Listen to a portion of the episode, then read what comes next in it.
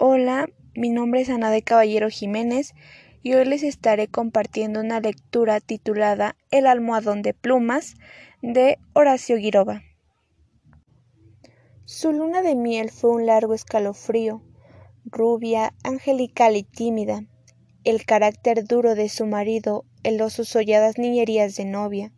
Lo quería mucho, sin embargo, a veces con un ligero estremecimiento, cuando, volviendo de noche juntos por la calle, echaba una fustiva mirada a la alta estatura de Jordan, mudo desde hacía una hora. Él por su parte la amaba profundamente, sin darlo a conocer, durante tres meses. Se habían casado en abril, viviendo una dicha especial.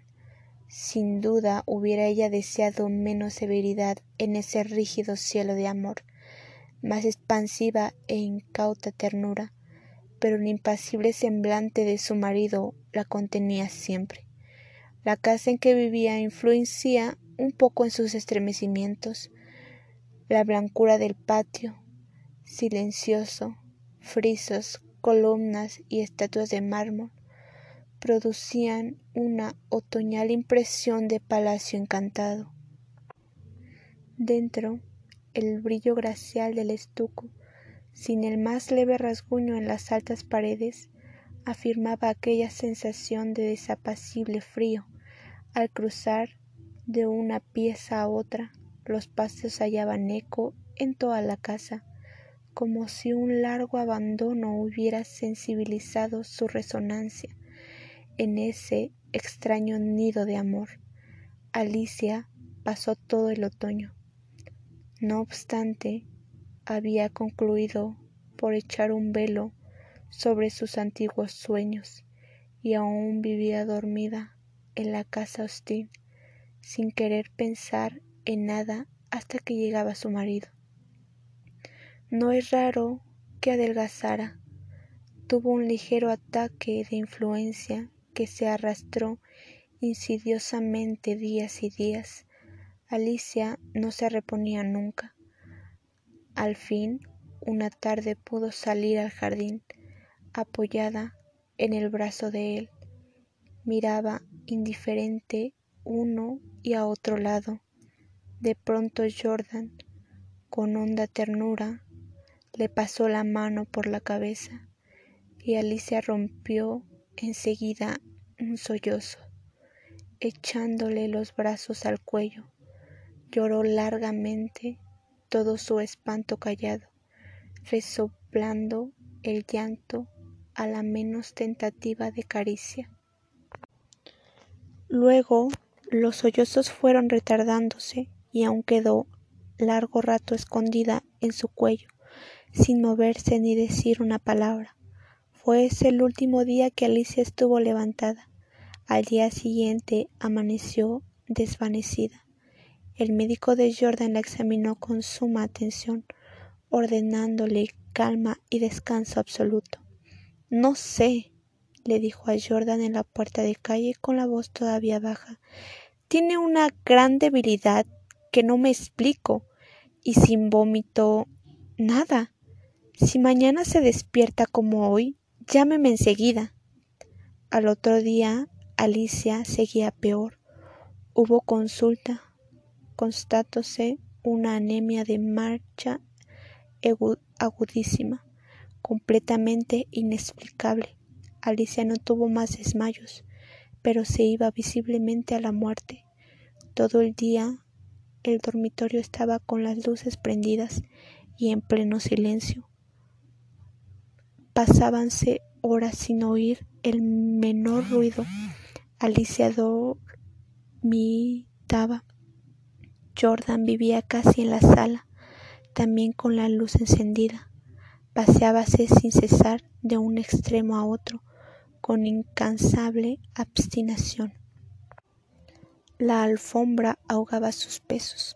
A ratos entraba en el dormitorio y proseguía su mudo vaivén a lo largo de la cama, mirando a su mujer cada vez que caminaba a su dirección.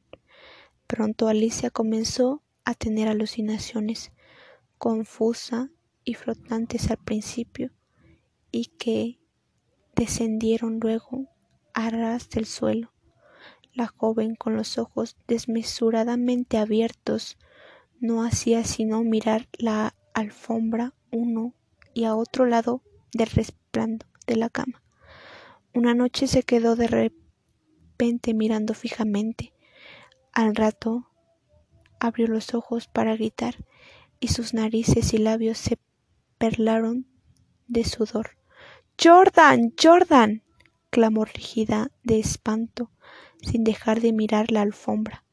Jordan corrió al dormitorio y al verlo apareció Alicia. Dio un alarido de horror. Soy yo, Alicia. Soy yo.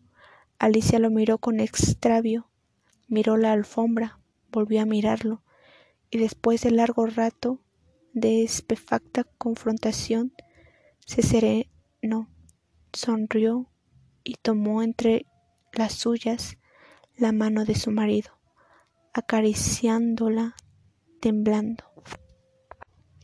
Entre sus alucinaciones más porfiadas hubo un antropoide apoyado en la alfombra sobre los dedos que tenía fijos en ella los ojos. Los médicos volvieron inútilmente. Había allí delante de ellos una vida que se acababa, desangrándose día a día, hora a hora, sin saber absolutamente cómo. En la última consulta, Alicia yacía en estupos mientras ellos la pulsaban, pasándose de uno a otro la muñeca inerte. La observaron largo rato en silencio y siguieron al comedor. Se encogió de hombros desalentado su médico. Es un caso serio. Poco hay que hacer. Solo eso me faltaba, resopló Jordan y tembolileó bruscamente sobre la mesa. Alicia fue extinguiéndose de su delirio de anemia, agravado de tarde, pero que remitía siempre en las primeras horas.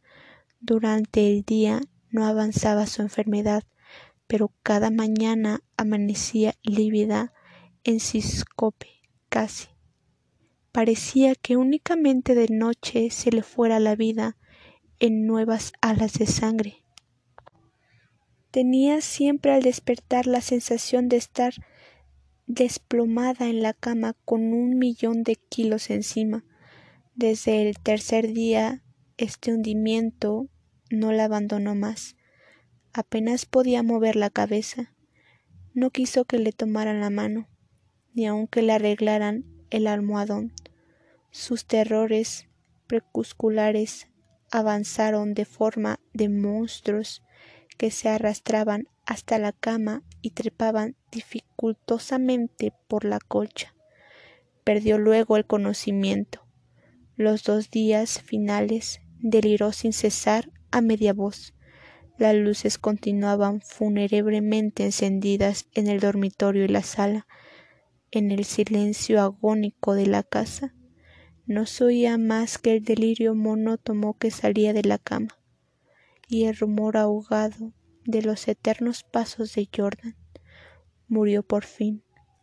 La sirvienta, que entró después de deshacer la cama, sola ya, miró un rato extrañada el almohadón. Señor, llamó a Jordan en voz baja. En el almohadón hay manchas que parecen de sangre. Jordan se acercó rápidamente y se dobló a su vez. Efectivamente, sobre la funda, a ambos lados del hueco que había dejado la cabeza de Alicia, se veían manchitas oscuras. Parecen picaduras, murmuró la sirvienta, después de un rato de inmóvil observación. Levántela a la luz, le dijo Jordan. La sirvienta lo levantó, pero enseguida lo dejó caer y se quedó mirando a aquel lívida y temblando, sin saber por qué. Jordan sintió que los cabellos se le erizaban. ¿Qué hay? murmuró en voz ronca. Pesa mucho, articuló la sirvienta sin dejar de temblar. Jordan lo levantó. Pesaba extraordinariamente. Salieron con él y sobre la mesa del comedor Jordan cortó funda y envoltura en un tago. las plumas superiores volaron y la sirvienta dio un grito de horror con toda la boca abierta, llevándose las manos crispadas a los bandos. Sobre el fondo, entre las plumas, moviendo lentamente las patas velludas, había un animal monstruoso, una bola viviente y viscosa. Estaba tan hinchado que apenas se le pronunciaba la boca. Noche a noche, desde que Alisa había y ha caído en cama, había aplicado sigilosamente su boca, su trampa, mejor dicho, a las sienes de aquella, chupándole la sangre. La picadura era casi imperceptible.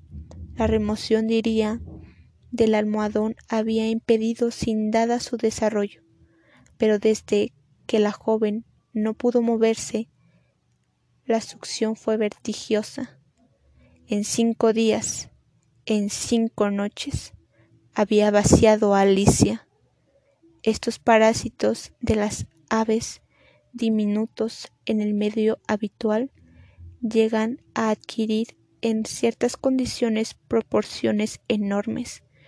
La sangre humana parece serles particularmente favorable y no es raro hallarlos en los almohadones de plumas.